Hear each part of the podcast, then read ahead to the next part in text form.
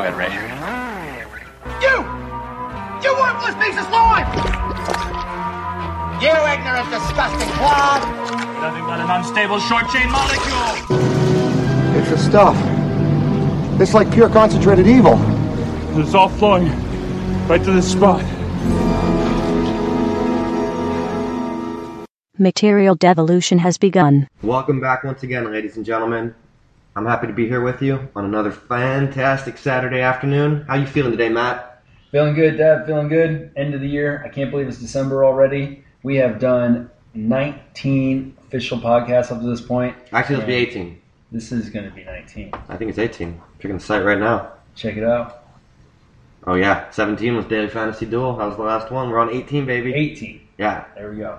So, man, it's amazing to think we've come this far. You know, uh, thank you again for helping inspire us to start this journey. I never thought we'd uh, we'd do this many or make it this far or be this motivated to keep going, but it's been so much fun. I'm looking forward to dropping at least another 18 next year. That'd be my goal to say, you know, we did 18 this year. If we could do 24 next year, I That'd think good. I think that'd be good good progress to build on. You know, like at least two a month. But uh, it's been fun. So hopefully we can bring in some more guests next year. Hopefully we'll have some more interesting topics about technology and education and healthcare and things that don't involve like racists or social justice warriors or you know police violence or some of the more depressing topics we've covered this year. But uh, we got to talk about what's on our minds and what we think's trending. So uh, yeah, what what do you think, Matt?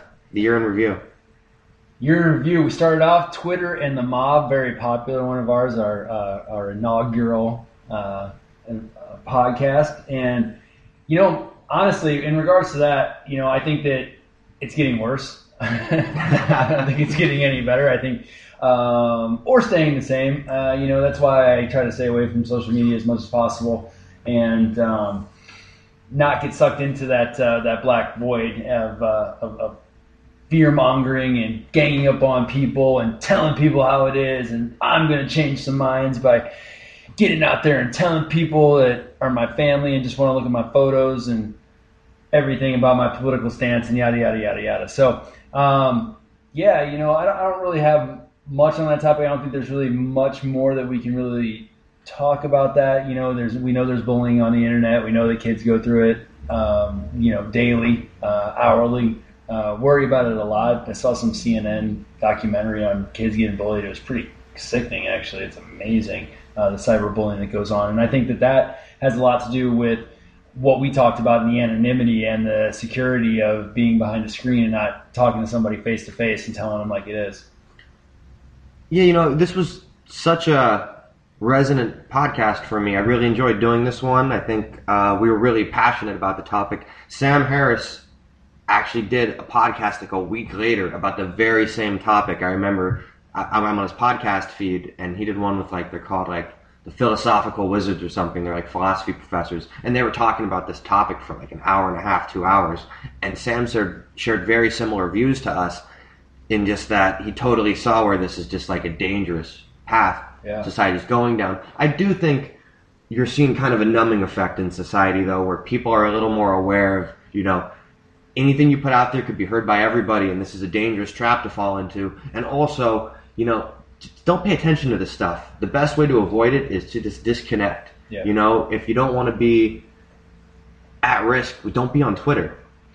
You know, you know what I mean. Like uh, you're, you're you're basically throwing something out to the public and saying do with it what you will. And a lot of people have expectations that you know they're in this isolated little bubble when this occurs. You know, unless it's some private email chain, and as we know, nothing on the internet's private. Anything you get exposed, anonymous hacker group. You know, you've got to be very careful what you say in a public domain. So Well, do you think that it's uh, like an elastic type effect? Do you think that it's like gone out there and it's like reaching its its point where it's like slowing down and people are starting to realize a little bit more about the just the cesspool which this can turn into if you go down that path?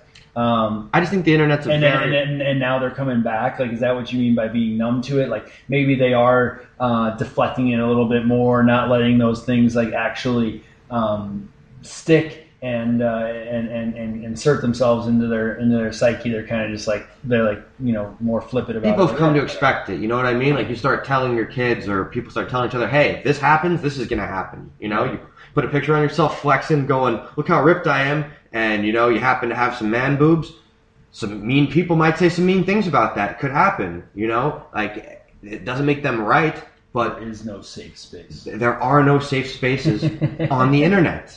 You know what I mean? Yeah. Like people don't talk shit in public to other people's faces because they've got to deal with that resonant emotional effect.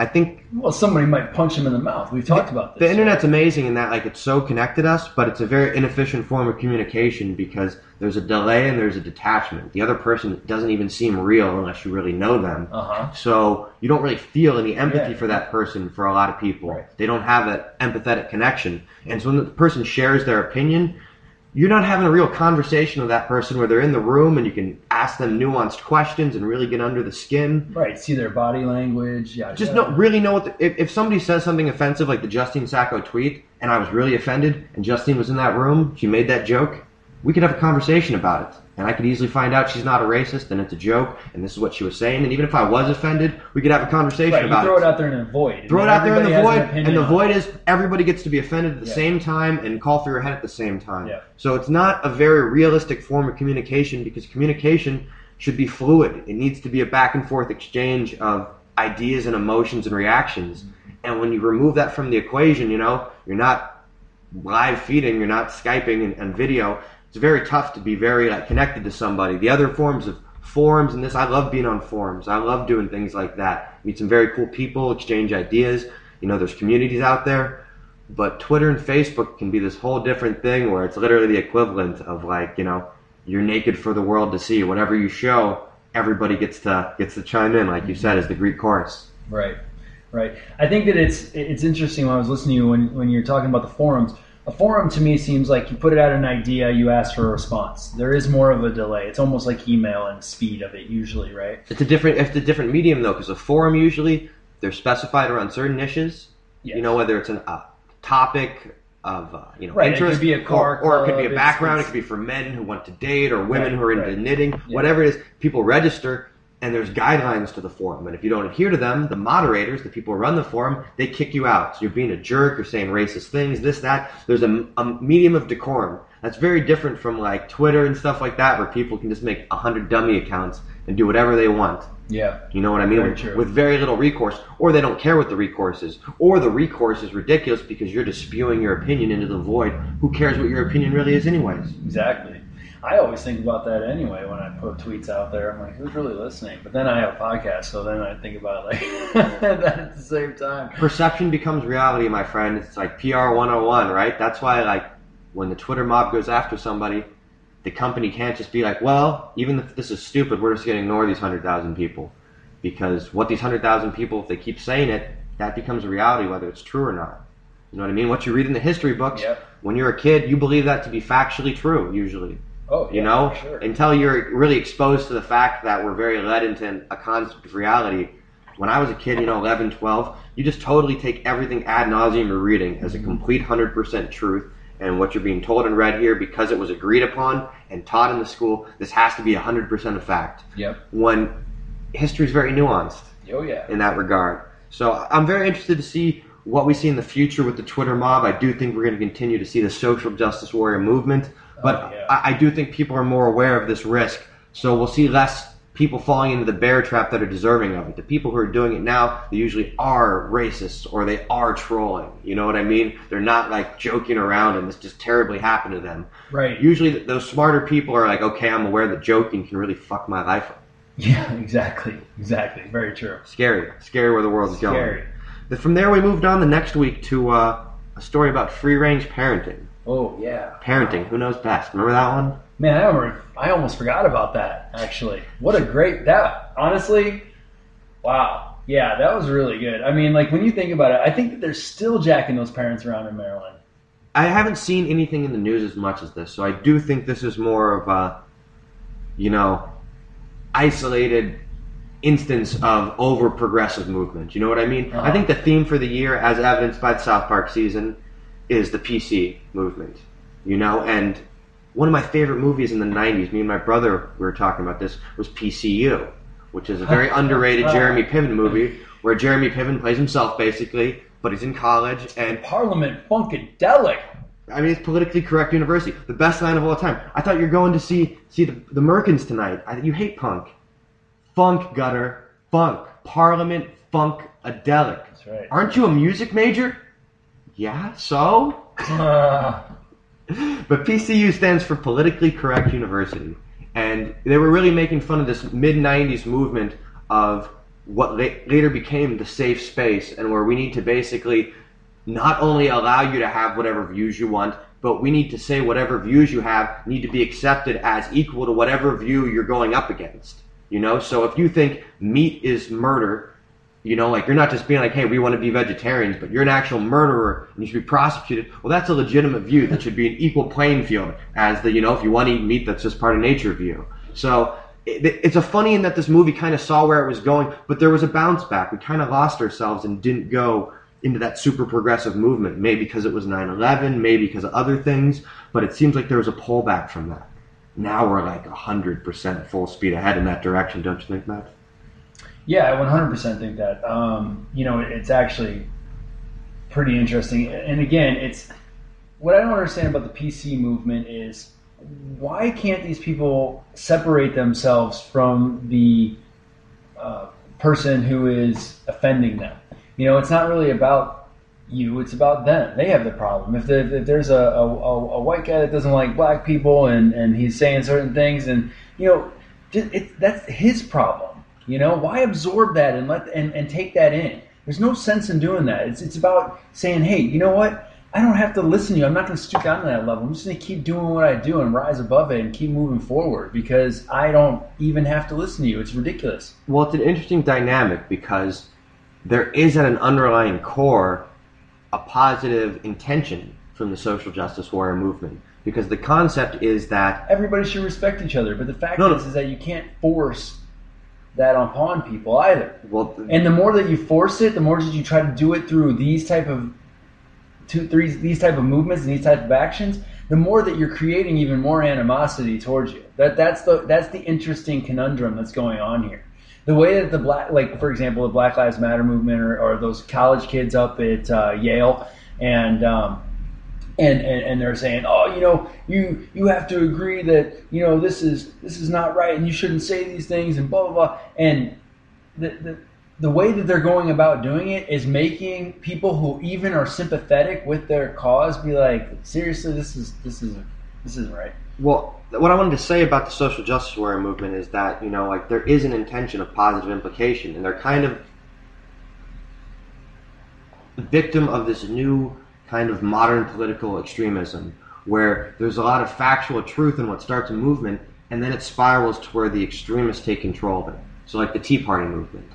You know, there was a lot of people in the beginning who were just basically fed up with how corporations were running things and taxes and all these things. And that got hijacked by this group of crazed extremists who wanted to force their political views on everybody. And because of that, though, they had a base of people to work from because there was some truth in their implication. The progressive movement, there's a base of truth in that everybody's like, yeah, we're all for equal rights. We're all for, you know, respecting each other. Well, let's take that to the extreme. You know, I have a right to be respected at all times. Not like I have a right to choose to be respected at all times. But like if you're disrespecting me, that's somehow violating my rights. You don't have that freedom anymore to, to make me be offended. What they're really against is freedom ultimately, which is the scary part of it, I think. Right, that's exactly what we I need we say. need to be free to offend each other, and then our reaction to that offense should garner how we structure society and how we structure these reactions. But it shouldn't be like culturally we're going to force you to respect this. Well, listen, the, the way that, that you react to those those threats or comments is the way that you are going to build upon society because that's where we're at right now, and you can't force and twist something to, to, to move faster than, Oh, of than, course you than can. what you can. You, well, you not effectively because ultimately all it does is come back on you. It's just like the civil rights movement in in the 1960s. Now we're here. Because we, we, we kind of uh, got to a point that we were like swept it under Yeah. the rug and then we forgot Well, yeah. about it and now we're back. Hey, let's make these rules and then racism's over. yeah, Ra- exactly. yeah, racism's over. They And say, so that's right? the whole yeah, thing with just the make, same- make, these make these rules and then it's just over, well, that's just the like same that. thing with the PC thing, right? I'm like, okay, so you don't talk bad about that person and you don't talk bad about that person and you're not, don't be a bigot and, you know, The logical implication of what they're doing makes sense though, because when you think about it, if you're like a minority that's been disenfranchised, whether politically, socially, economically, basically historically for the entirety of existence, and you see any chance to move forward and get the equality you've been looking for, you're going to be looking for that equality and then some, and then you're going to want it instantly because you're like, I see a path that didn't exist for all of history, and now it actually seems attainable mm-hmm. somehow, just from making making a big deal about it. And you might be right at your core because, like we said, the core values of respecting people and you know equality, things like that, that's something everybody can get behind. But you need to allow people who don't share those views to expose themselves for who they are. Hang your, you need to let these people hang themselves with their own words. You need to let Exactly. people you need to let people be free to be terrible people as long as they don't infringe on your rights. They can still have terrible views. Exactly. You know, you can't put a gun to their head and say you need to be polite to me or else we're going to kick you out of the country or you're not an American or something like that because you have these views. You know, you may, might be a terrible person, you hate them, but that's actually their right to have these terrible views. And that's what makes this country great, actually, because if you can't allow those people to have those rights, guess what? They think your views are terrible.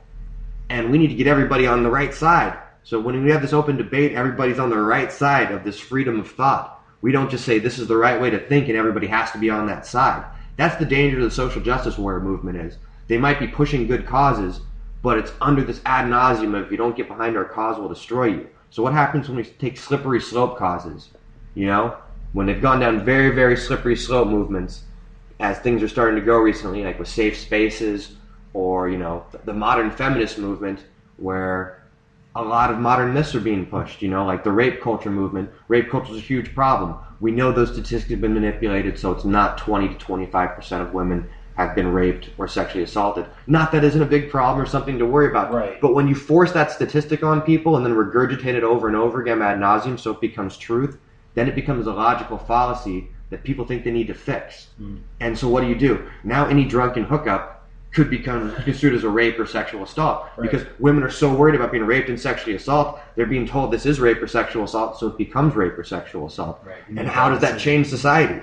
How does that change how we interact with each other? So there's huge implications to these things, and regurgitating facts is truth. I don't know how we got on this this, this path from free range parenting, don't- right? this- I think the, I think the moral of the story here is uh, is just don't follow blindly into uh, into something because you feel uh, some some way connected to the person who is getting attacked or threatened. Honestly, like step back for a second and look and see if there is uh, you know something else going on here and whether and, and and assess the situation. Right? I mean that's the whole thing is that there's a lot of movements that catch momentum and people are following on it because there there is a there is a thread, there is a a, a, a sliver of, of something in there that is that is Well, truthful and that does need to change, but it really does get blown out of proportion. I think the safe space thing is something that gets blown out of proportion. I think there's something that be said for some thick skin sometimes and uh, being like like a duck and letting things roll off your back. You know, and my grandma used to tell me, "Oh, just let it roll off your back, whatever."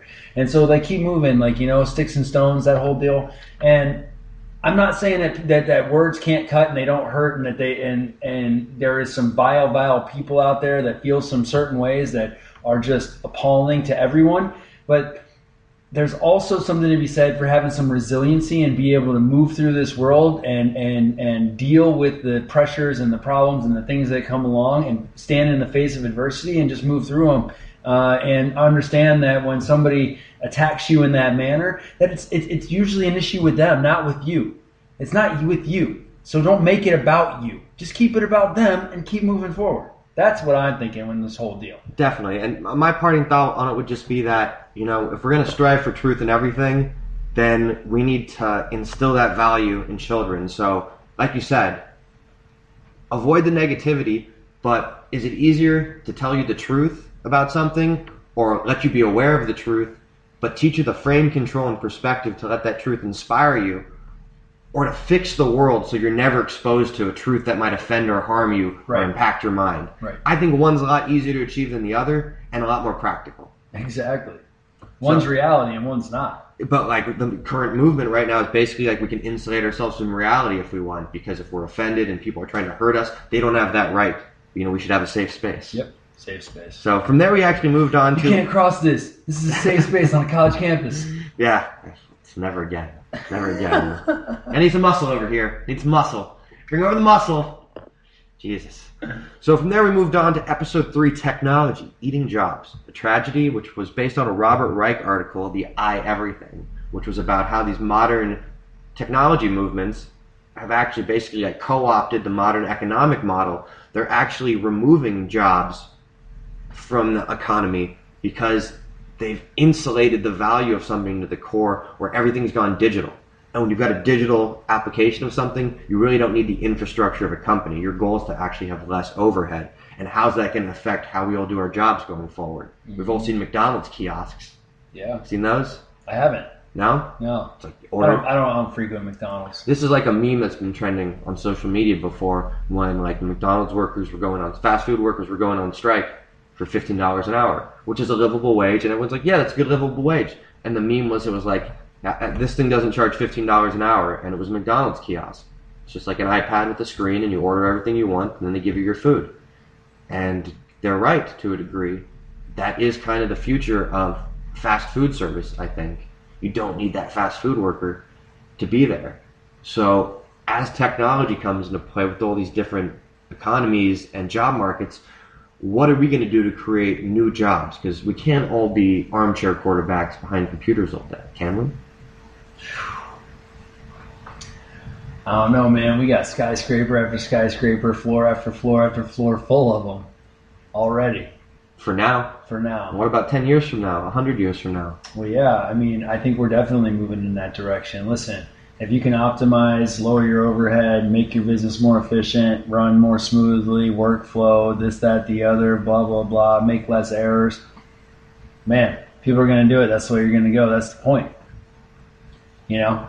And I think that our workforce is going to be able to. I think what they need to, to do is be more educated in the fields of maintaining those robots, computers, and developing those robots, computers, and things.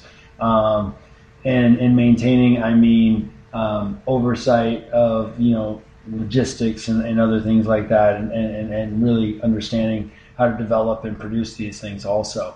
And so, what does that mean? That means they're going to have to get better education. But I think that also what we should be able to do with people and children and, and things is really specialize um, their uh, their skills uh, set. Um, you know, Rethink the education Rethink policy. education I agree entirely on that. You know, use a more like Asian inspired model Yeah. where very early on you're finding the kids' interests and you're getting them into a specialized field where even if they don't want to do that later in life, they've got a very unique skill set that can always come into play Well, and be listen, useful to that society. sports is a perfect model for that. You look at sports and look at how far people can excel in something, how far they can push their physical abilities when they go and specialize in something. Um, and there's an like infrastructure in place from a very early age Yeah. to make them excel at to the specialized excel thing. at that thing what, that they're good at. what if we had engineering or math or science or whatever type of topic you're interested in? We had that type of infrastructure that we had for kids for baseball, yeah, but for that. So instead of you know they're playing t-ball at six, they're going into a cool little chemistry thing for like little kids at six or seven or eight or whatever the earliest age you think the kid could learn about that at, and trying to get them involved as early as possible where their mind's most ready to absorb that information. That's key. I think we've learned. I think studies, so. Yeah. and I'm sure that we have these things, and they're and they're kind of sporadic here and there. You know, intermittent little. But there's no organizations there's no like overall like structure for the actual education system like there is in Asia. No, not when you know, like, Japan. you know, because because you can start to you can start to weight uh, the way that you educate those uh, certain people um, during uh, their their progression through the, the, the structure or the hierarchy of, of, of grades. Um, you know, saying like you were saying science. Well, you can all of a sudden their their their curriculum is heavy science. You know, because that's what they're good at. That's what they show interest in. It's not see, and here's the funny thing too is that we're not actually manipulating this this system or the way that the brain is. What you're actually doing is you're facilitating growth in an exponential way because when you're interested in something and you're passionate about something at an early age, those are the things that's like the most pure. And those guys, you, you're you're not you're, you're, you're, you're letting them be masters of something that they already love doing. We're not the- ultimate. yeah, we're not this. You know, that everybody says, go after what, you, do what you love, and the money will come. But our system isn't like that. Our system says, learn about all this shit, and then try to pick something when you're 20 and do be really good at it when you're 40. Well, we're not designed to excel at everything. We're exa- designed to excel at, you know, a few small things. The lucky few might be more than one thing. Maybe if you're lucky, even one thing. Instead, our system's built more to like make everyone average at everything, Yeah, that's what happens. where you excel at nothing. That's what happens when you learn about too much shit. Yep. It's just the way. Yeah. If you're going to freaking business school, why are you taking literature? And you learn about it in the wrong way, where like the goal of learning about it is not to actually use it and institute it in your way of thinking or have some application to your life, but to use that information as a qualifier to test how good you can remember that information or resupply it in a way that's termed, you know, positive. So mm-hmm. the teacher can say, hey, that, that he wrote that answer very smartly. He's an A student. Right. Well, if that's just the goal of learning it, then you're not really applying it to any way of thinking except to get somebody's approval. Way to repeat part of the question in your answer, Tom. You know, you're filling out Scantron, you're remembering this information, you might be learning something, but you're really learning that this is how society works ultimately. Right. Society's goal is to test you and get you to earn other people's approval so you can move ahead in the system. Whatever whichever little alleyway you choose, whichever business venture you choose, guess what? You're going to be getting your boss's approval. You're going to be trying to meet their numbers, just like getting your test scores, right? You're going to be trying to get your next grade, get your next promotion. It's very modeled after like the modern economy in that regard, and so we got to change that. Right. And and to what I'm saying is, I think that right now, I think that we have a lot of jobs that are a little bit more dynamic. That you might need a little bit more diversity in your education uh, and some of your knowledge. But I think that moving forward and tying it into what we were talking about with technology is, I think that it's going to be more and more specialized, and I think that those demands on um, people are going to be more and more specialized due to the nature of production and the nature of the way business is op- is conducted through these um, technologically advanced mediums uh, and uh, assets. And so I think that we're going to have to adapt in order to better wield that technology. adapt or die, man. Darwinism at its best. So we'll, we'll see what happens in that. I'm really interested to see how technology keeps reshaping the job market and the economy. You know, it could be uh, a brave new world type future in a good way or a bad way. If, if we can keep things going, it's just a question of can we keep building on our momentum and sustaining this infinite growth paradigm while improving technology for 400 million people who keep on popping out kids Yeah. it's a crazy, crazy situation to find yourself in. So I'm going to be fascinated to watch. Moving to the moon. We'll see terraform, baby. I want to go to uh, I want to go to Mars. There you go. You know, with uh, Hauser, with Hauser, Hauser, Total Recall, Doogie Howser? Hauser, Oh, Hauser. Hauser. Oh, yeah. I'm Quaid now. Dude, do you think, I'm not Hauser. I'm Quaid. do you think that they're going to find that uh, ice uh, mountain? In Mars. Yeah, where you know, with the alien, they push the thing down, it makes it gives it an atmosphere again. I don't know. I'll ask Kuato. Yeah, I'll ask yeah. Kuato when I find him. So from there, we moved on to episode four, which became a, a theme we almost seemed to like have to avoid this year. It so often occurred in the news. Good cop, bad cop, which was basically, you know, I think that was about the Walter Scott shooting Yes. in North Charleston. You know, there've been a lot of police shootings and incidents over the year, and we ended up covering more later. But uh, you know, I'll just touch on this briefly and say this is like something that probably been going on all the time every year in crazy amounts. It's actually been going on less and less only because of the prevalence of technology. Now that everybody has a video phone and camera phone, we're really seeing a blowback to like this police state that's Yeah. been growing for so Oh, yeah. long. Like the 90s and millennials, they have no idea that like in the late 80s, you know, cops didn't have APCs and SWAT teams everywhere and armored carrier vehicles and they weren't they weren't they didn't have this impression that they were kill- maybe they were doing it at the same time just a high rate but there was a different perception of the police. Now with these videos coming out this year it's changed the perception i think that people have. You, you know you The- feel a little more a little more change- worrisome about it. The beginning of the change was in the early '90s, you know, or, or late '80s when the you know Compton was driving those freaking battering rams through people's houses and shit. Um, you think the riots the rodney king riots before things? that. before that Yeah, it was like right before that when they were doing that. Um, pretty much the, it was the whole war on drugs thing. Yep. And they were like driving like this like tank through the front yard of people through the front doors of people's houses. This big battering ram thing. Bang. Was that Reagan time? Yeah. Uh, or Bush two or Bush one maybe. The Reagan started the initial war on drugs. I know Bush continued it.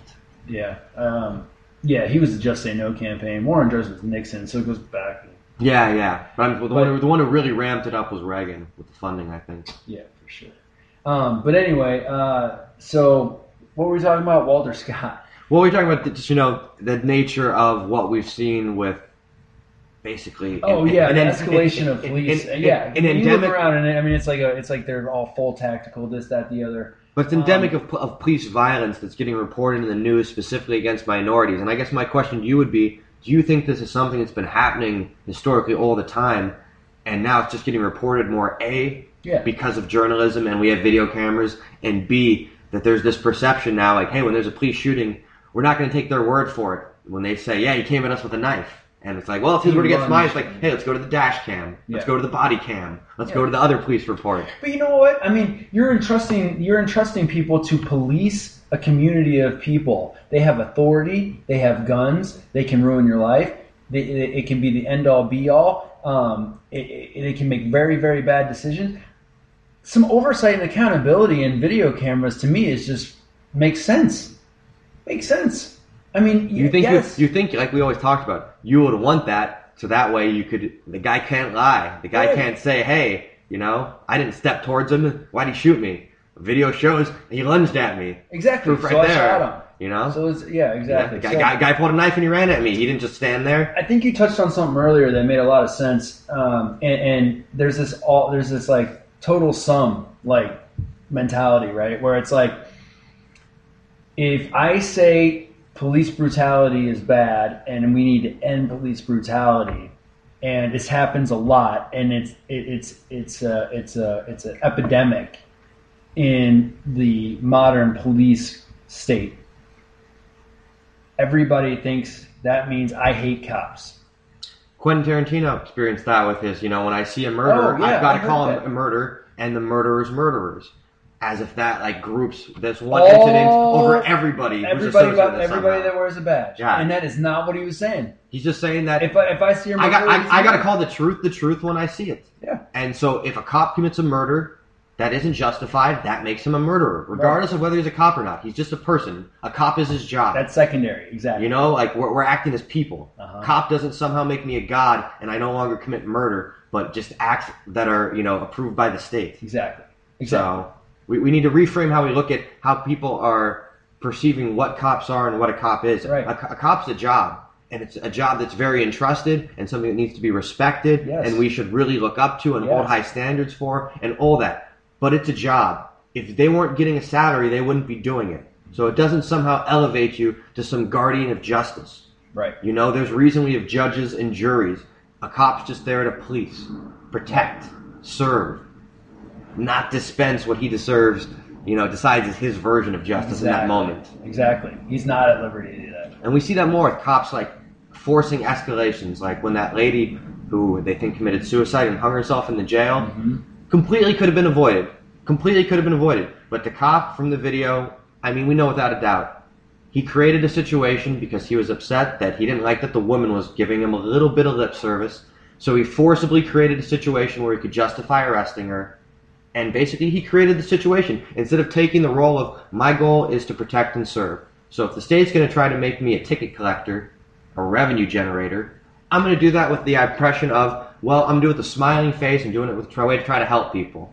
You know, which is like, man, I, I hate to have to give you this ticket, but you know, like, you know, you did make this violation, and this is what happened, and I, I just want you to be aware of it, so you don't get this ticket in the future. Yeah. You know, I, I don't even want to give it to you, but this is my job, and it's on camera, and this is what we're paid to do. So I hope you understand. It's tough to hate on somebody when they do that. Listen, and I You know what I mean? understand. I, understand that, that that the police is, that police officers' jobs can get difficult. I They're, rev- they're revenue generators. I man. understand that They're tax collectors. I understand that criminals tell lies, and like there's so there's a sense that you always have to get to the bottom of something because somebody's lying to you. I understand this, but the fact of the matter is, is that you are there to police and enforce rules, right? You should be a master of de-escalation. You should be like a referee. But you you should be even more than a referee. You should be a master of de-escalation. Right. Your goal should be like, how do we stop the thing from getting worse? You might have seen that crazy video trending like a week or two ago. It's from a while back, but it's how police in Britain deal with knife wielding maniacs. It's like some knife wielding maniac with a machete, machete in the streets of Britain. Nobody has guns there, so like usually crazy people only have knives. What do the cops do?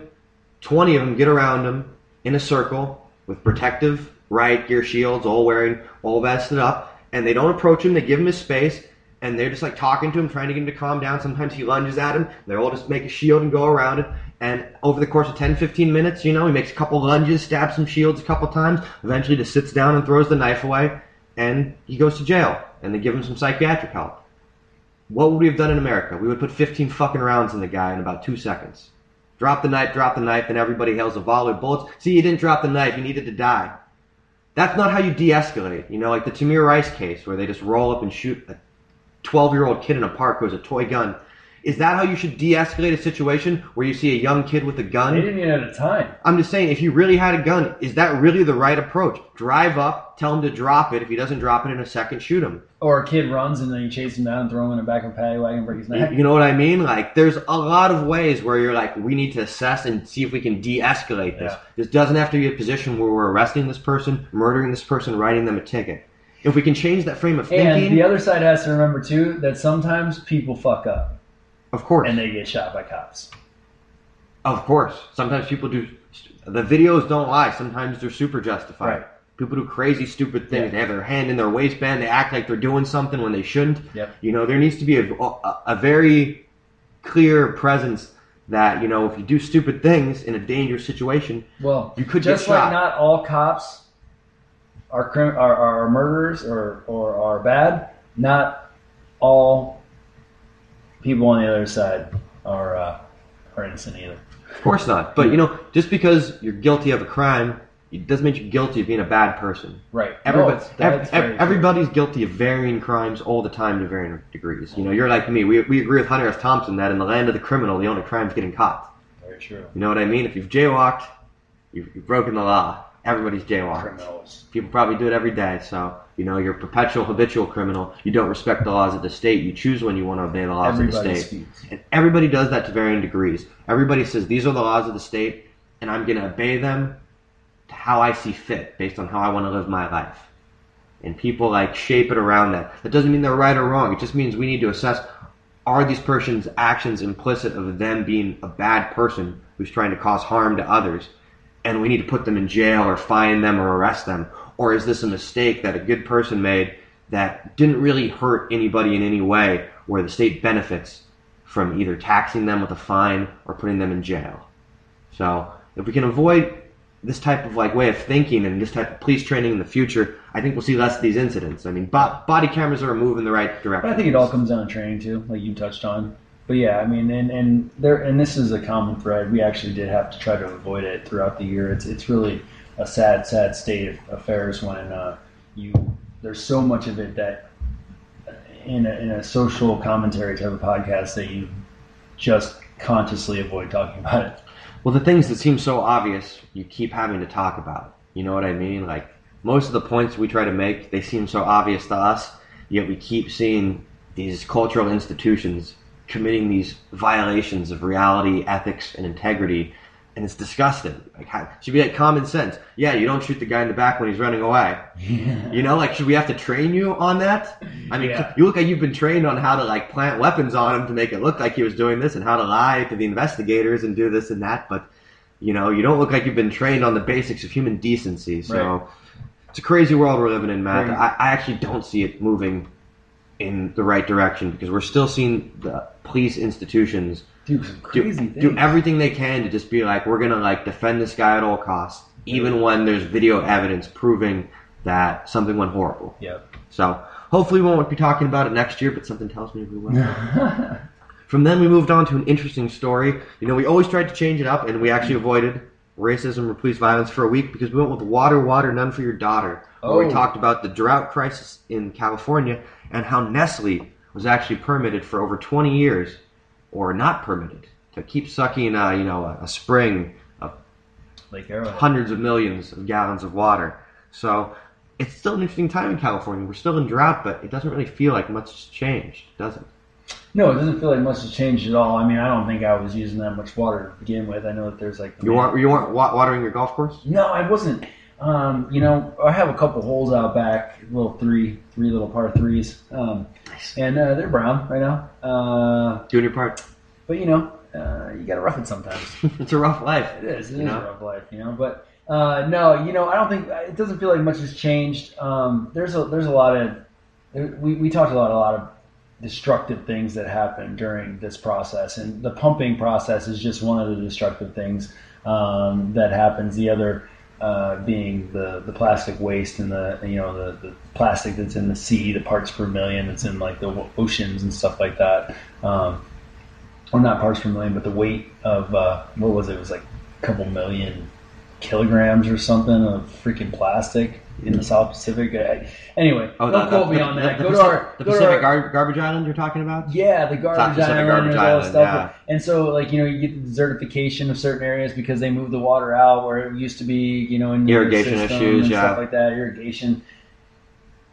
You know, I mean, we just have to be we have to continue to be cognizant of the clean water that we have. Every time that I look and like I go flush the toilet and I see the clean water go down it, like or I go to take a shit and like clean water's in there, it makes absolutely zero sense to me. I have no idea why it's like that. I wonder Um, where it goes. I wonder where it goes.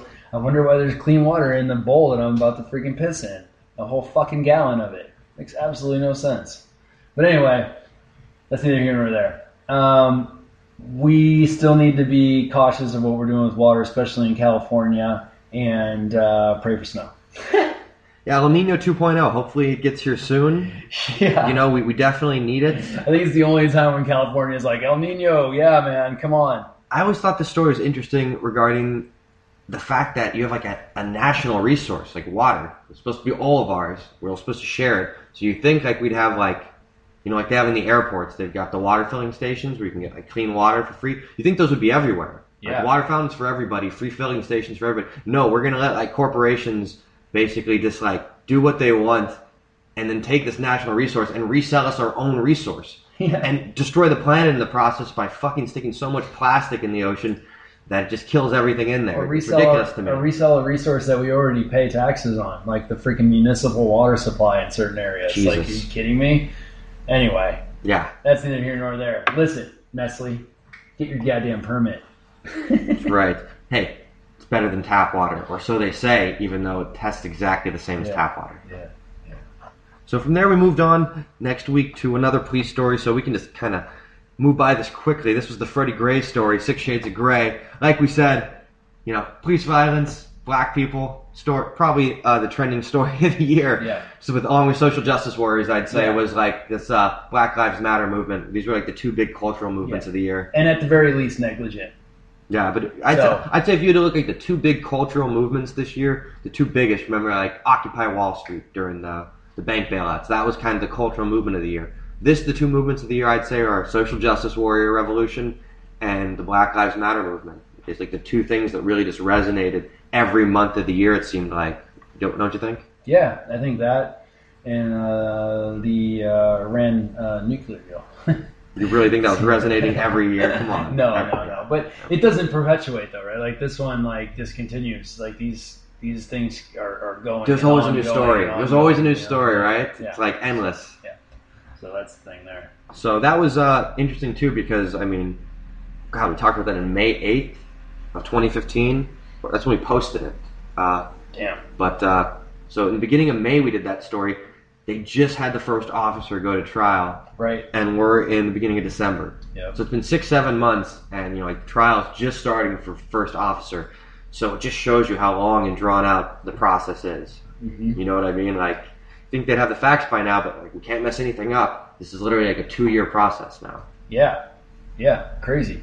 Just just uh just got to throw them in there. So a lot of stories we covered last year will probably see the end result of either the trial or the police investigation later next year. So Yeah, we, how might- many we- we- officers we were might do a nice little follow up on some of these stories and see see what happens. Was it six officers in that? I think so. So yeah. So it was just the first one now. Yeah. Just the first gonna one. continue through next year and maybe into 2017. And I think the one they're doing now, it wasn't even like one that was initially involved in the arrest, but they like came and followed the car. You know, mm-hmm. so they're being you know charged with being an accessory because they didn't.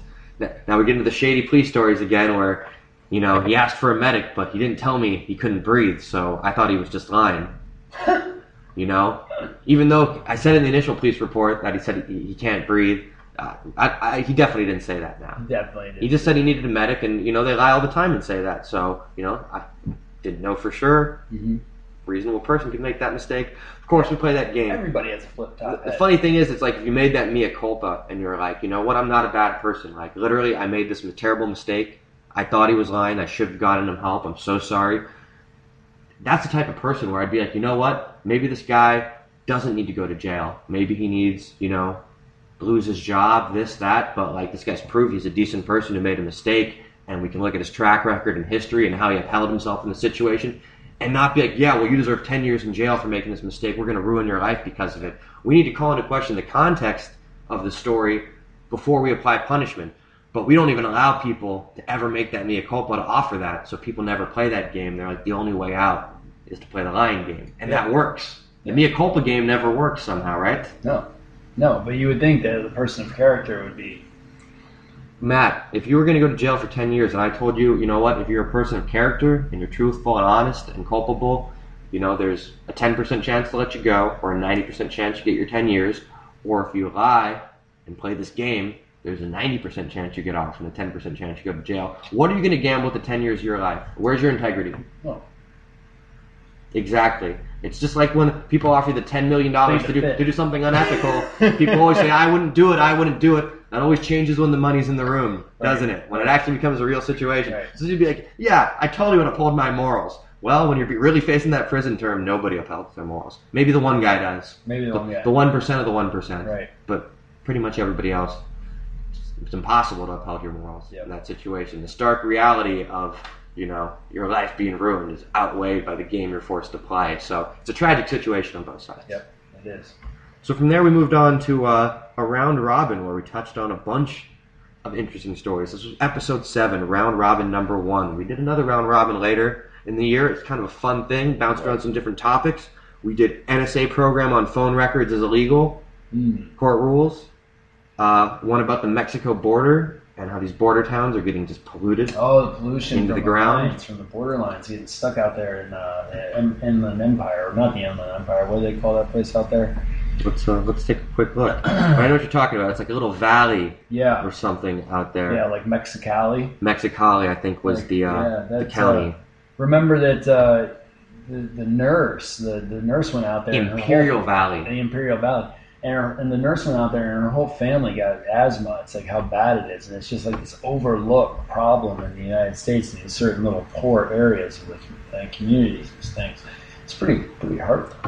Yeah. And the NSA thing, I mean, like, what's crazy about that is after the French, after the Paris attacks, you know, it just reared its ugly head again about this encryption and and you know the, the, the phone tapping and all these things. And and all these people like Brennan and uh, and some of these other people uh, were spewing this stuff about oh we need to get to the phones and you know and this that and the other way before they even knew that phones even had anything to do with the actual terrorist attack. So it's just so oh man so tiring It can be. Snowden actually leaked some info in an interview where he talked about this program the military has where they're basically complicit with the phone manufacturers, which implicated the software providers as well, like Apple and everyone. There's a feature in your smartphone, apparently.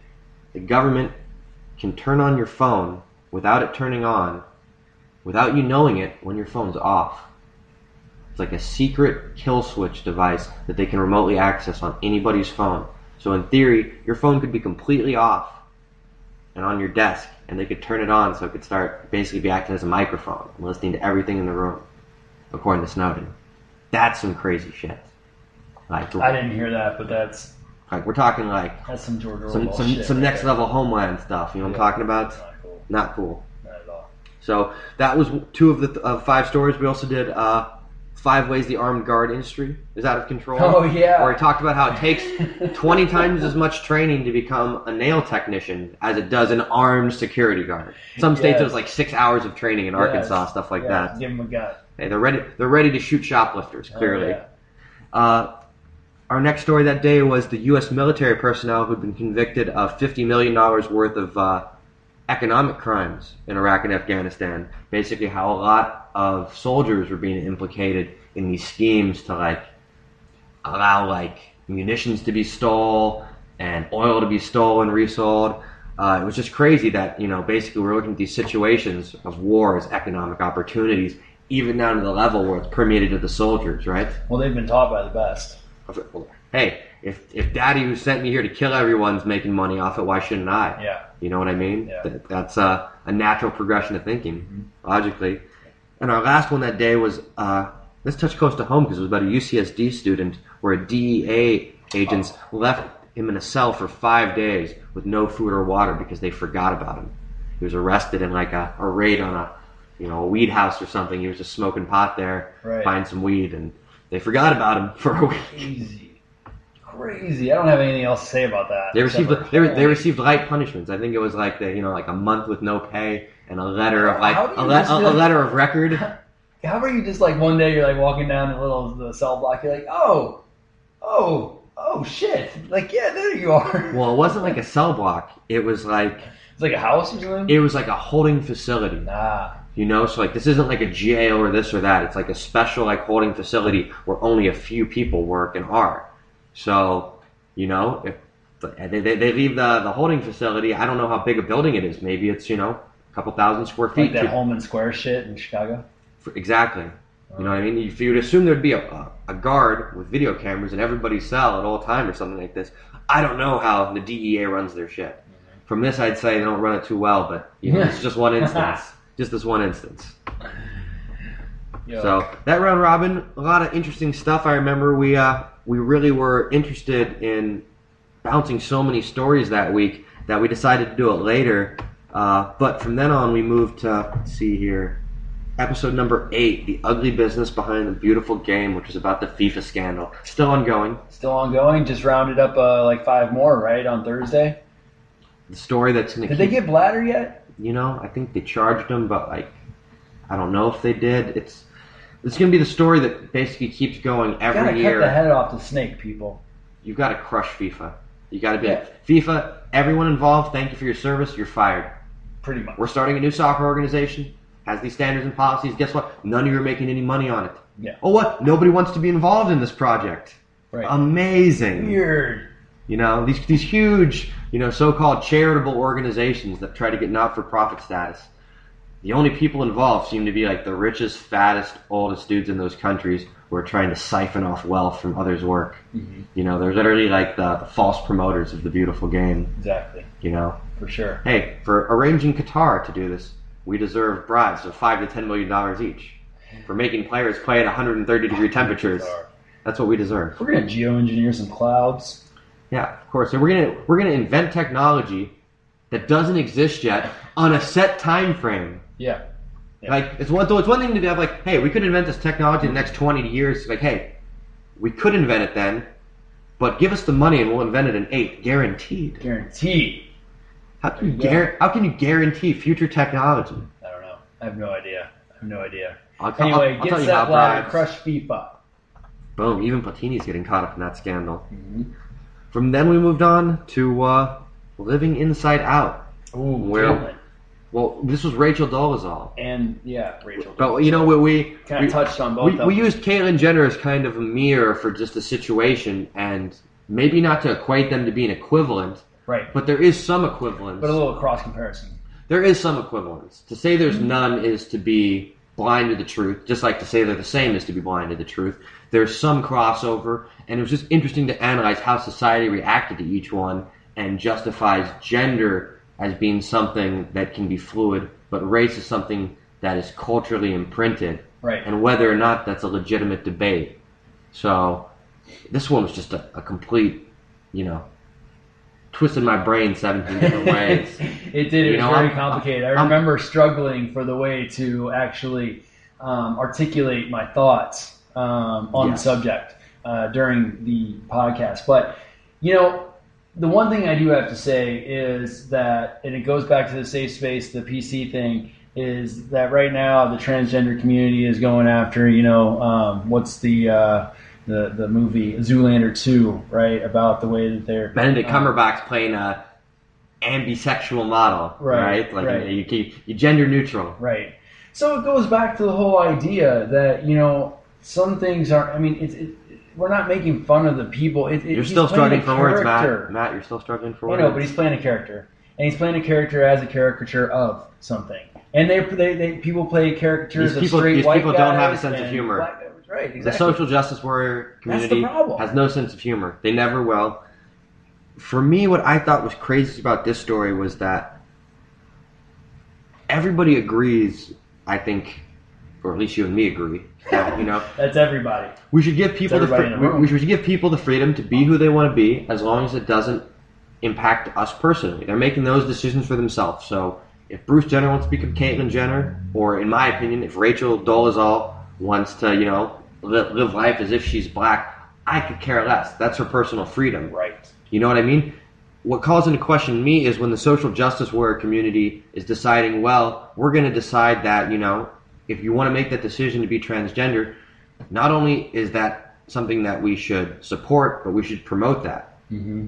Well, in this, well, in this other case, not only should we not support it, we should attack it. Right. Yeah. Exactly. You know, and n- not recognize any equivalencies between the two, where we're saying one person should have the freedom to live their life in a certain way, and we should create a society in where we promote that lifestyle. What and the other, and the other one, we need to completely like impugn what it implies about us. Well, you can you can say that you know both of them are you know could be um, brought on by nurture over nature too. I mean, I'm just saying. I, I know people say that you know you're born this way or whatever, but you know it's also you know what you what you see is what your reality is. What you experience is your reality. And if you uh, experience life as if you're um, transgender or the other gender or cisgender or no gender or whatever, then um, you know then then you could also say that that happened to Rachel Dolezal. Didn't what her brothers and sisters were black? They experienced like a, a black a traumatic childhood. Her husband's black. Went to a black college. This, that. You could go Right. on and on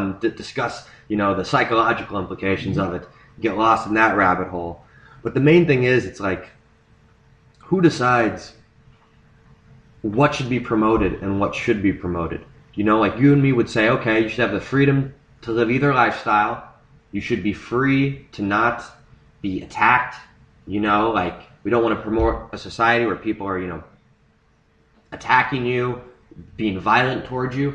But if somebody doesn't like what you're doing, and this isn't me, but if somebody says, "Hey, I don't think you, you should be able to be transgender. I'm against that."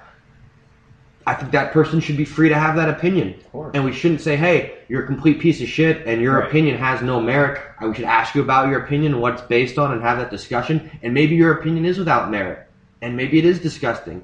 But if we don't allow you to say that statement and have your opinion, we can never have that debate. You know what I mean? That's what we can't the keep coming back is, to. the Is problem is, is that people can't dislike something and accept it at the same time. It's a very hard thing to do, right? It's so two things. hard Two to- things can be true at once, right? yes, You know, this person should have the freedom to do what they want, and I should have the freedom to not like it. right. To a degree where I'm not, very hard where, where I'm not being violent towards this It's person. It's very hard for somebody to come to that place in themselves to do that. For sure, it's like we almost want acceptance for the disenfranchised at the barrel of a gun. Uh huh. You know what I mean? And that's a natural reaction. And that's what I was saying. That's the wrong way to go about it. That's why that these movements have trouble. Well, the, the counter argument, and not not to say I'm on that side, but to play devil's advocate is who are you to say what pace the movement should move at? No, you're know, right. like that's what minorities would say all along. You know, like when African Americans wanted equal rights or gays wanted equal rights, their whole lives, their whole history as a minority has been people telling them, you know, you can have those or just wait a little longer. We're making progress. And they're like, well, why shouldn't I have what you've always had the entire time? And you're the one telling me when I should have it. Right. That's the devil's advocate argument, and there's a lot of truth in that, isn't there? There is a lot of truth in that, um, and I'm not talking about the, the oppression of people. I'm talking about um, more about the speech that is used and and and and per, and the way it's perceived. You know, there's there's two there's two layers of those movements, right? Of course. There's there there's the oppression layer where there's they're fighting for rights like gay marriage and other things like this, And then there's a whole nother layer where it's just fighting for the acceptance of others who don't agree with the way that they, they do things.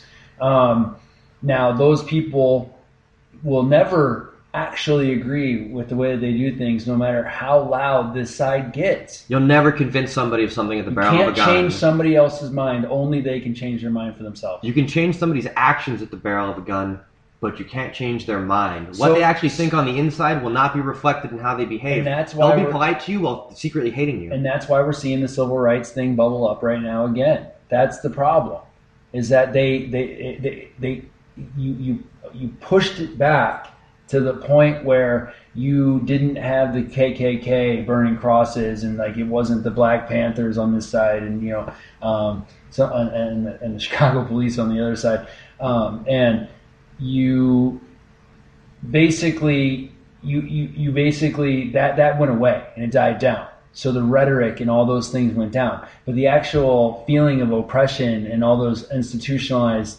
things had already had, had always stayed in place maybe in a softer form. But now you're seeing the all of it come back to life because it was ignored for so long. And, you didn't change minds at all. That stuff was still passed down to other generations till now. They still feel the same way. But the problem was is that they didn't say you're a freaking, you know, N word. you know what I'm saying? Like The- the ra- out and open. exactly the, the racism and all these problems, the sexism, they're very institutional. Yeah. So how how can we fix institutional problems? They're, gener- they're generational. Well, we have to fix the institutions, but we but the institutions are designed to perpetuate. transcend generation. You know, so it's very very difficult to like change the, the institution of law enforcement. Right. Right. That's the that's the whole goal of Black Lives Matter. Like Occupy Wall Street. Their goal was to change how banking's done. How good did they do at that? Mm-hmm. So how good do you think the Black Lives Matter is going to do at changing police culture? It's going to impact it, but I'm just saying these institutions, they're so designed to perpetuate themselves that any change is going to be so gradual. It'll be only when the system knows it can basically endure that change. Yeah. It's like, we'll make this little bit of change and give this little bit of ground when we feel secure enough. yeah. That's the only Yeah. point we give that ground. Yep. If we feel like giving that ground puts us at risk, not happen. Right. Not ever. Right. So, What if the cop was white but acting like a black guy? I mean, is this like an SNL sketch or something like that? I don't know. Like, how serious are we being here? Oh, Okay. Would that change things? So that was like the halfway point of the year in July. We got into episode 10, Dump on Trump.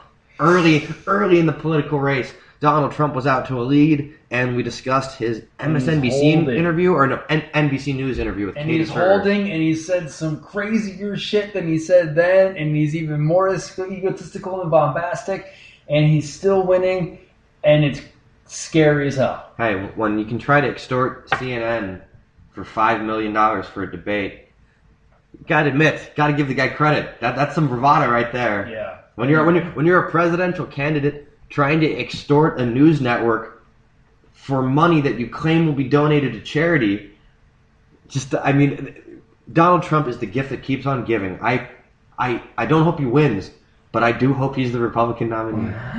you know what I mean? Because as a, just a, a fan of comedy and entertainment and enjoying the wild way the world goes, that would just be a gift that would just you know it, it would give for like years after the memes the loops the gifts we would get. It would just be unspeakable unspeakable the amount of humor we'd get from it. Yeah. i look forward to it. Yeah. I can't i can't even talk on this subject actually. He's the fact that he's winning just says a whole lot about the people that exalt him hey the fact that it's a meme that bathroom where they painted his face over the, the rolling stone mouths so it looks like you're pissing in his mouth yeah that just tells you everything you need to know about uh, you know a lot of society's feelings yeah towards much. donald trump pretty much Next week, we went on to episode 11, Population in Prison, where in the last week, President Obama became the first sitting president to visit a federal penitentiary.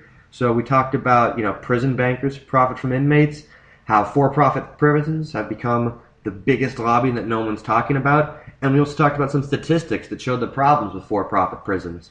So this is a problem that is going to keep keep being a big issue as we go forward. It's become such a big money making machine, and it's, it's a modern police state that uh, I don't know what we're going to do to fix this, Matt.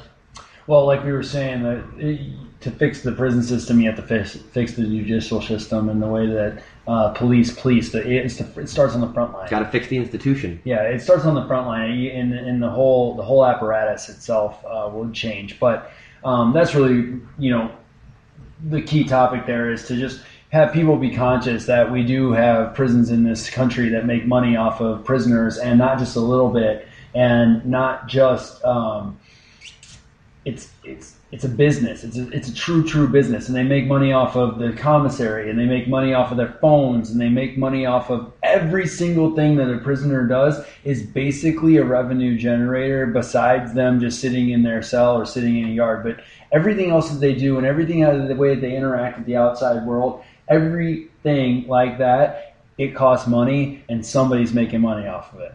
You said it great there, Matt. My, my one comment on it, well, I'll keep it simple. Whether or not the person deserves it, the institution in place is ultimately we're going to torture somebody by making their life horrible and turn it into a jobs and money making program. Mm-hmm. That's ultimately what it boils down to. Maybe that person's a terrible person and they deserve, you know, some type of terrible treatment where we say, hey, this guy's a murderer, rapist, he deserves to be tortured. But the fact of the matter is, we're systematically torturing people to give people jobs and generate money. That's right. a fact. And then, and then we That's an institution. And then, and then we put them back in the society, and then we expect them to be upstanding citizens. This is the whole. we Problem. do no, we don't. We don't expect them. We, We expect, don't- well- we, we expect them to go back to jail so we can keep making money off. of them. Somebody does exactly, but like That's why know, the but, recidiv- but the perception is the perception that they try to paint the picture that they The to marketing- paint, the marketing they're, brochure. they're putting somebody back on the streets, and you know, and and you know, we really want them to do well, but no, you're, he's right. The people get um, caught up in this system, and it's something that's like not a big deal to them. If you really wanted to do them to do well, then you'd be asking the question of should they be in prison in the first place, and what type of you know impact is this going to have on this person's life? You know who they are as an individual, and of course you want to go down having a traumatic experience maybe helps some people anecdotally. Anecdotally, you know, factually, the statistics show it ruins most people. That's lives. Yeah, that shit. You know what I mean? You can definitely have the gangbangers of, yeah, you know, when I did that hard time for that armed robbery, you know, I saw I didn't want to go down this life, and then I came out, became a pastor, and started my own business, and now I'm on Shark Tank. That's great. That's a great anecdote. For most people, it ruins your life. You go back in jail. Your family, your family disassociates with you. It causes problems that you know impact the lives of everyone you love around you. So we really just need to look at what the purpose of a prison should be. If it really is to rehabilitate, then we've got a ton of institutional problems with how everything's set up, the justice system, how the prisons are built and run. So it's a rabbit hole that needs another new episode next year, Matt. Yes, sir. But enough about prisons. How about lions and dentists and ghosts and stuff? Lions and dentists and ghosts and stuff.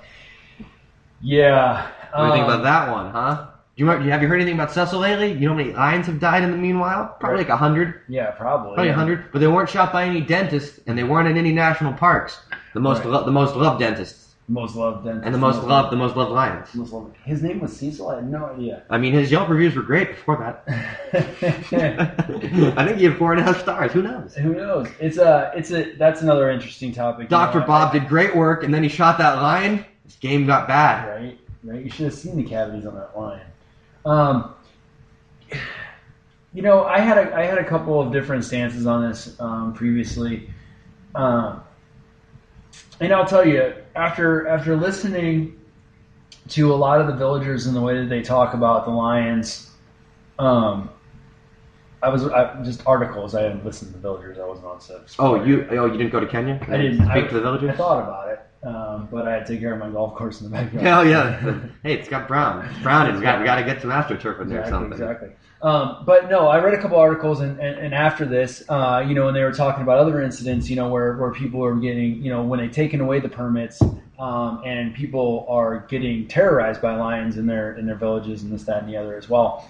Um, you know, and now this was from a, a hunting guide, and my whole thing was is that I'm all for it if, if there's a if there's if there's a reason for it and it, and it's and it's and it's done legally, I'm, I'm all for the whole, um, you know, pay to hunt type of situation. Um, you know, I just think that we, again, we have to be conscious of the fact that, you know, we, we, we live in nature and, tho- and, and those people that, and live in nature and they, and, and lions are part of nature and like you can't just, we can't, we can't exterminate them either. You know what I mean? We have to be cognizant of the fact that you can't just I mean, but Kill but you could, but you could. You could. And I mean, I think there's like some root core of us.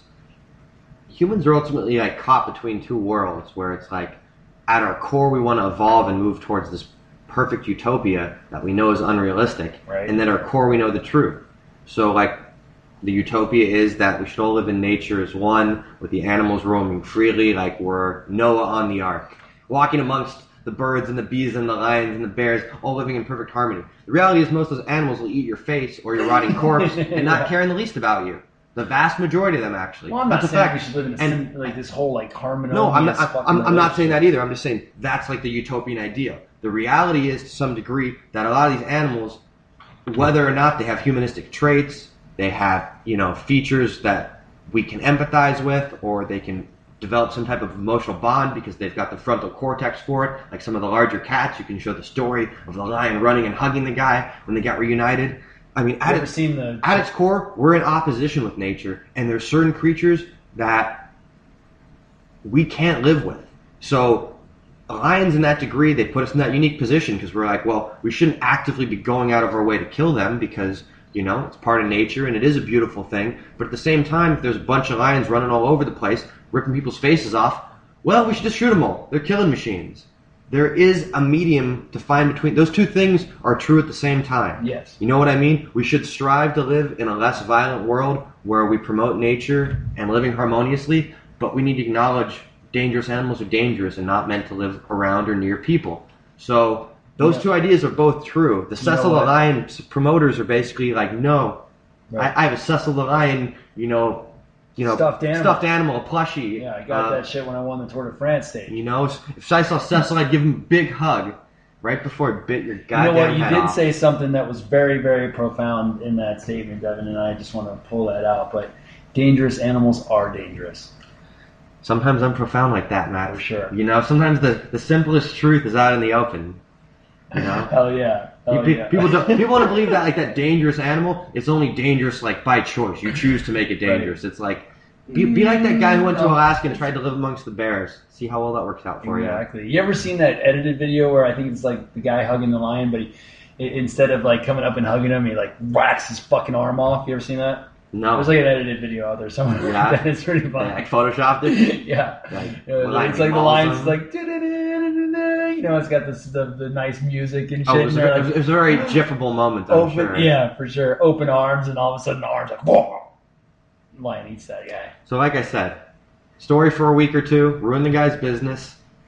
Yelp stars tank him. You know, one star on Yelp. I heard he opened up his practice again. Yeah, this was in August of the year. So his PR move was, I got to go out of business for six months before I come back from the doldrums. Seems Nobody cares anymore. no, Nobody cares. yeah, Not interested in the least. no. He had somebody help him out. But you know, it, it was a moment for people to get behind the Simba the lion Yeah, perception. Well, exactly. You know, because Oh. lions, like I said, they're a beautiful, majestic creature. Okay, well, A, should we be keeping them in zoos? Probably not. And B, if they are in nature, I mean, outside of going on like some safari guide to see them, we should be doing everything we can to stay the fuck out of their way. Right? You know what I mean? If we, Fuck if, yeah. if we want to agree that these creatures sh- should be majestic and allowed to exist, what do you think that creature's doing to other creatures on the plane? The antelopes you love, this and that. I don't like the antelopes, dude. Okay, well, good because that lion's jacking them up, Nice. tearing their faces off. So you know he's doing work out there. fucking shit. You know, like like what you choose not to kill, that lion has no problem killing. Pretty much every other animal out there that's not a lion, lion's got no problem killing it. Right. You know, you you're like, you don't want to kill anything. Well, so if it's you or the lion, you're gonna lose. You're gonna lose. I don't want to hurt you, Cecil. Yeah, Cecil. Can't we just be friends? Come here. Let's negotiate. Hug. Let's negotiate. We'll hug it out. Sit down, talk about our feelings. Right. On to that, we went to episode 13, Dopers, Doping, and Dope. This was probably our most extensive podcast where you and me were like super researched. A lot of our podcasts we researched, you and me went into like the doldrums on this because this has been a very interesting topic that, you know, from my interest in MMA and your interest in, uh, you know, like Olympic level racing, we've able to follow like the doping history in professional sports for the better part of the decade. So Yeah. if anybody's listening to this, I promote this as one of like our top three podcasts to listen to. If you really want to get into some technical knowledge and a really well researched podcast, we're discussing facts, theories, referencing other uh, you know books, podcasts. I really, really thought you killed that one, Matt. Oh, thank you, man. I really appreciate it. Uh, Hey, yeah. it's about it's about dope. Dope, About dope. It was about dopers, doping, and dope. Dopers, and I know you dope. know a little something about dope. a little bit about that. um, yeah, you know, Dopes for dopes. dopes for dopes. It's a uh, it is a fascinating um, topic because it really what I like about it is that I, I like the, the the biological nature of it. I like you know first of all I, I've, I've kind of researched a little bit about the way that these things interact in the body just because. Um, you know, you really want to get to the to the bottom of it, and it's about human performance, and it's about optimization, and it's about making you better. Because nobody can argue that these things make you better. The problem is, is that it makes you better.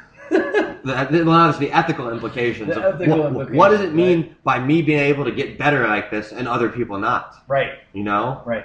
Or or me using this, but other people can't know about it. I can get better this way, but we, you know nobody gets to know. Right, but nobody gets to know. And that's really where the problem lies, right? It's really about the idea of this fallacy of like a level playing field because I think that you brought up the point during the podcast about you have a kid that grows up in the in the favelas of Brazil and um, you have a kid that grows up in the uh, the, the, the suburbs of, of New York and they're growing up and they're going to to, to play and train in, in, in soccer or whatever, football or baseball or whatever it is. And the one kid's going to the, has the money to get the best coaches and get the best technology outside of taking steroids, um, but is on a, a strict training regimen and a dietitian and this, that, and the other. And that other kid doesn't have that, doesn't have that uh, opportunity. Um, so there really is never a level playing field, really. Um, even outside of that, uh, outside of, of taking drugs. Yeah, it, it's just our like perception of what we consider fair. That's the Right. ethical implication, you know. Right. We consider it fair. It's just the luck of the draw. Guess what? One kid got born into wealth, the other kid got born into poverty, and that's just you know the the draw of the luck. It's interesting that we're like we're okay with you starting out with a bad hand. We're not okay with you making yourself have a good hand.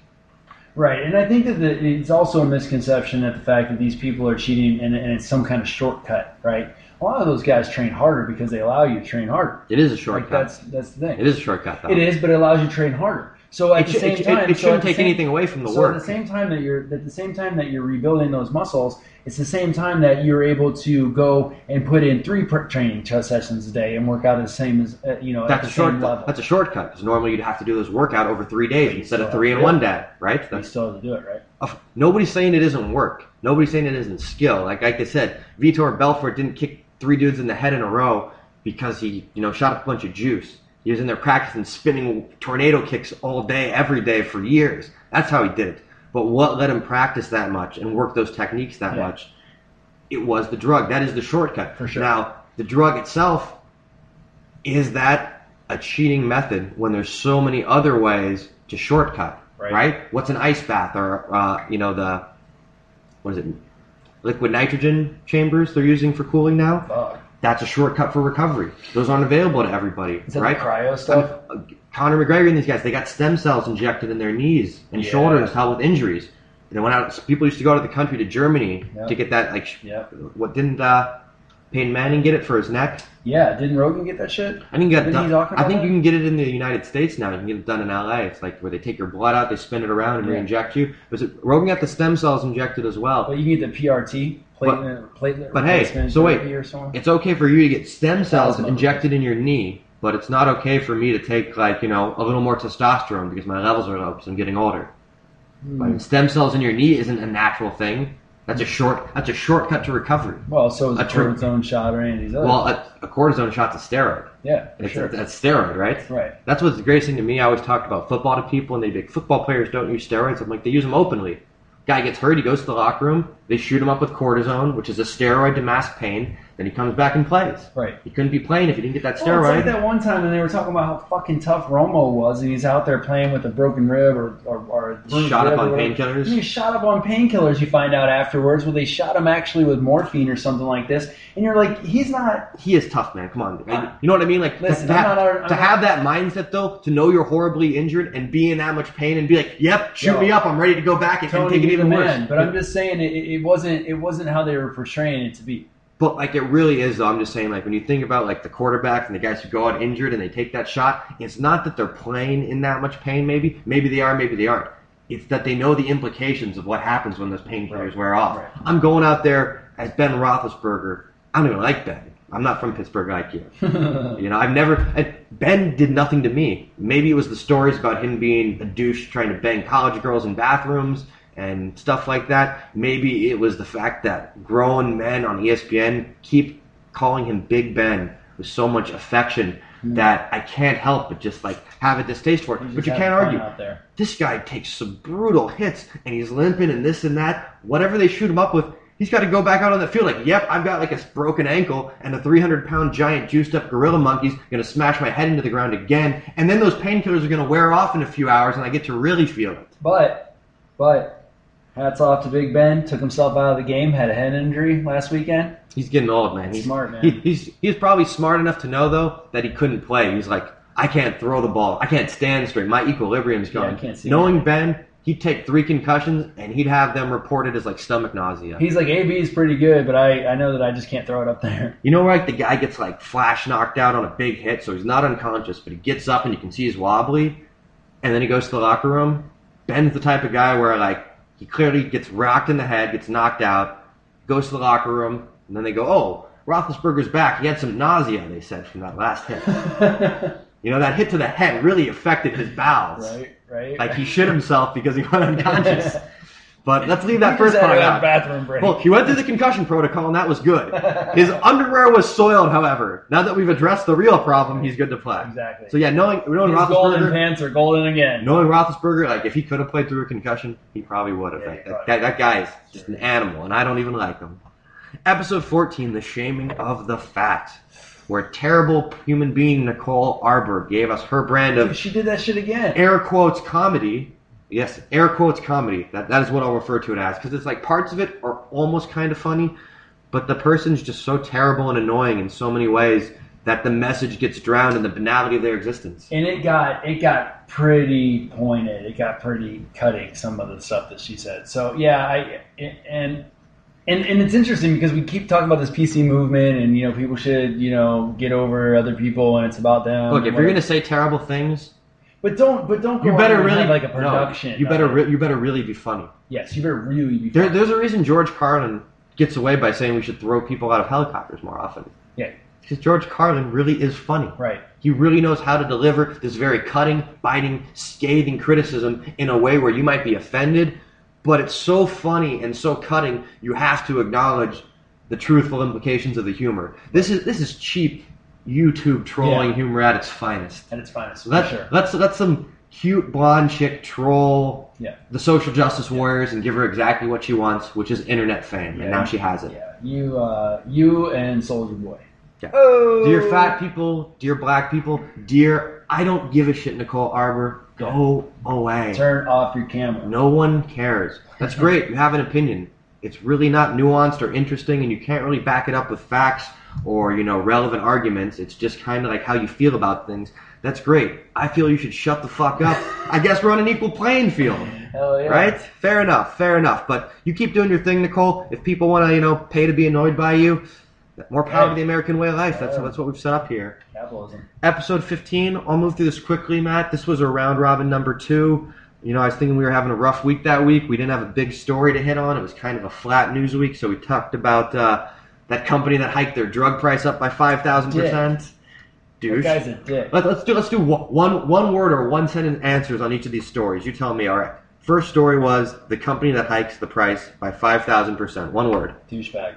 I'll, I'll say douche as well. All right. Second story for that week was uh, Oklahoma delays the Richard Glossip execution amid evidence concerns. Did they kill him? Standard. Standard. Uh, a third story was police. Sheik who said he owned speeding Carson in Beverly Hills appears to have left the U.S. Fucking awesome.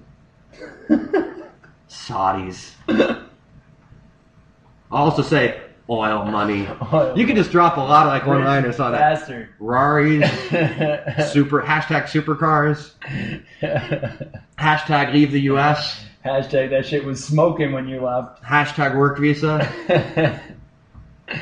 Hashtag diplomatic immunity. hashtag Die Hard 2 or hashtag Lethal Weapon 2. All right. Hashtag Lethal Weapon 2. Okay, the last one that week. Deputies in a helicopter shoot wrong way driver in San Bernardino after high speed chase. California. I'll say, finally, a justified police shooting. Grand Theft Hey, Auto. hey. Finally, a justified police shooting. Right? Okay. For sure. Okay. Coming to the last couple, Matt, we finally made it. Our first interview. I hope we do a few more of these next year. I'd like to talk to a few people Yeah. in their specialized people, Yep. uh, in their specialized industries or uh, you know fields, so to speak. We spoke on episode 16 with our friend Dangsta, who's a Burning Man organizer and coordinator. This is episode 16, Behind the Burn, an interview with a Burning Man insider. Everybody should go listen to this podcast if you want to learn about Burning Man. Really, that's all I have to say about it. Dangsta did an awesome job. I really thank her for coming on and uh, giving her insight into such a complicated and nuanced event. Yeah, we kept that one, you know, concise because it was such a sprawling topic. We could have talked with Dangsta for days Oh, yeah. about Burning Man. You can She tell have for days. you can tell her passion and knowledge for this is immense, and it really was illuminated in her great answers. And you know, you could you could really just see the passion and depth of knowledge, like I said, and how she was considering every question and the answer she wanted to give. So. I really, really enjoyed that one as well. I'd also put that in our top three podcasts of Yeah, the year. You got to listen to them. I don't know what the third one is, but I'd say the top two are the, the Dopers and the the Dangsta interview for Yeah. me. Yeah. That leads us to the last one, Matt. I mean, I'm getting almost a little teary eyed now. We're coming to the end of the line. This was in November. This was literally just two, three weeks ago. We were talking about daily fantasy duel, you know, DraftKings, FanDuel. How's your team doing? You, you want you want any of that big dollars yet playing on uh, DraftKings? Yeah, I just I How's keep, your I keep throwing money at it. Keep throwing money at it. I keep telling myself I need to stop. I'm, I'm about to call one eight hundred bets off. You didn't see the Uh, 60 Minutes piece on it? No, I didn't. They talked about. They interviewed one of the guys who's like a winning player. Uh huh. dude's like a straight up like mathematician running like computer algorithms on how different Damn. players performance based on various variabilities will increase their like personal performance ratio uh, the shit was so confusing i Hey. was like hey literally it's like You deserve to win. it's all these like fat dudes on couch like yeah i'm throwing some money on draftkings there's some super nerd running like computer projections taking all your money Yeah. And you drew the and you drew the correlation of freaking the stock market, and there you go, right there. That freaking proves it. That's exactly how the stock market's played, and that's exactly how this guy's rigging this game to win. Yeah, except in this case, it's like these super nerds can actually beat the game. Yeah. Now in like Wall Street, it's like the game's already rigged Right. by right, the right, super right, nerds. Right, right, right. Yeah. You know what I mean? Yeah. Super nerds playing games rigged by super nerds. This is super nerds controlling the entire universe in which these people play this game. Exactly. We're talking about you know, there's there's levels to this shit. you know what I mean? Yeah, I'm glad I never got into that shit then. Hey, straight bets, baby, straight bets. Jose Aldo, underdog, Right. Conor McGregor, UFC 194. Right. It's finally going down. It's the end of the year, Matt. I'm actually leaving for Thailand in yes, a few you weeks. are. I'm super jealous. I'm super jealous. It's gonna I be know, awesome. I know. I wish you guys could come along, you and you and your wife. It would have been amazing. Hopefully, sometime we'll go in the future. But Sure. You know, this is the end of the year. This is the reason we're doing this podcast a little early. Is next week's UFC 194 Yep. biggest fight of the year? Jose Aldo, Conor McGregor can't miss. Can't wait. I'm gonna have a busy weekend. Got to get ready to leave for Thailand. Got to get ready. My friends in town visiting. We're gonna be watching this fight. Not gonna have time to do one. So we just kind of wanted to talk about the year in review, and it's been so fun, refreshing, and seeing how much uh, you know cool stuff we've talked about, Matt. Yep. I kind of just want to say for my end of the year comment that uh, it's been an amazing journey. I hope to continue it. I feel like you know I've learned a lot about myself and about the world, and I want to just continue doing that. You know, like thinking about why I think certain things and having you present new points and perspectives and bring other stories into the fray. It really has helped me shape how I want to see the world and you know what I want to do to help fix it. So Yeah. thank you for basically inspiring us on this journey. You're the man. Oh, I'm all misty eyed right now. No, I, I really, I really do appreciate it, Devin. Thank you very much. Um, and you know, it wasn't, it was due to our dialogue and the things that happen and the sparks that fly when we get together and start to, uh, you know, kind of dismantle certain topics and really dive in that that sparked uh, you know, my interest in starting this podcast, and I'm really, really amazed that you know we've done uh, 19 official podcasts now. Uh, we're going into uh, uh, the second year of 2016. 2015 has been awesome. Uh, the same thing goes for for for me is that I feel like I've been able to grow and and learn a little bit more about these topics and think a little bit all the way around it and really think about both sides because once you start to bring up an issue and really start to dissect it and talk about it and uh, converse with somebody else about it and bounce ideas, you really do start to see all the way around it in a 360 degrees. So you really start to see things from another way. It does change your perspective on those things where maybe if you took a hard line stance and you thought it was one way and then you started to dissect it for an hour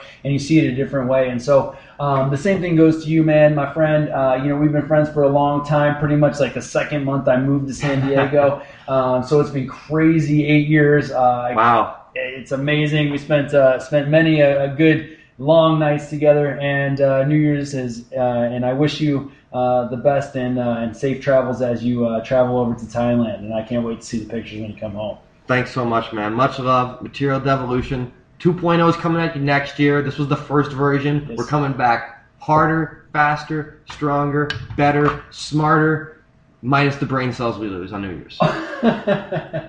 all of that. Thank you all for uh, listening, and uh, have a happy holidays and a happy New Year. Much love to everyone.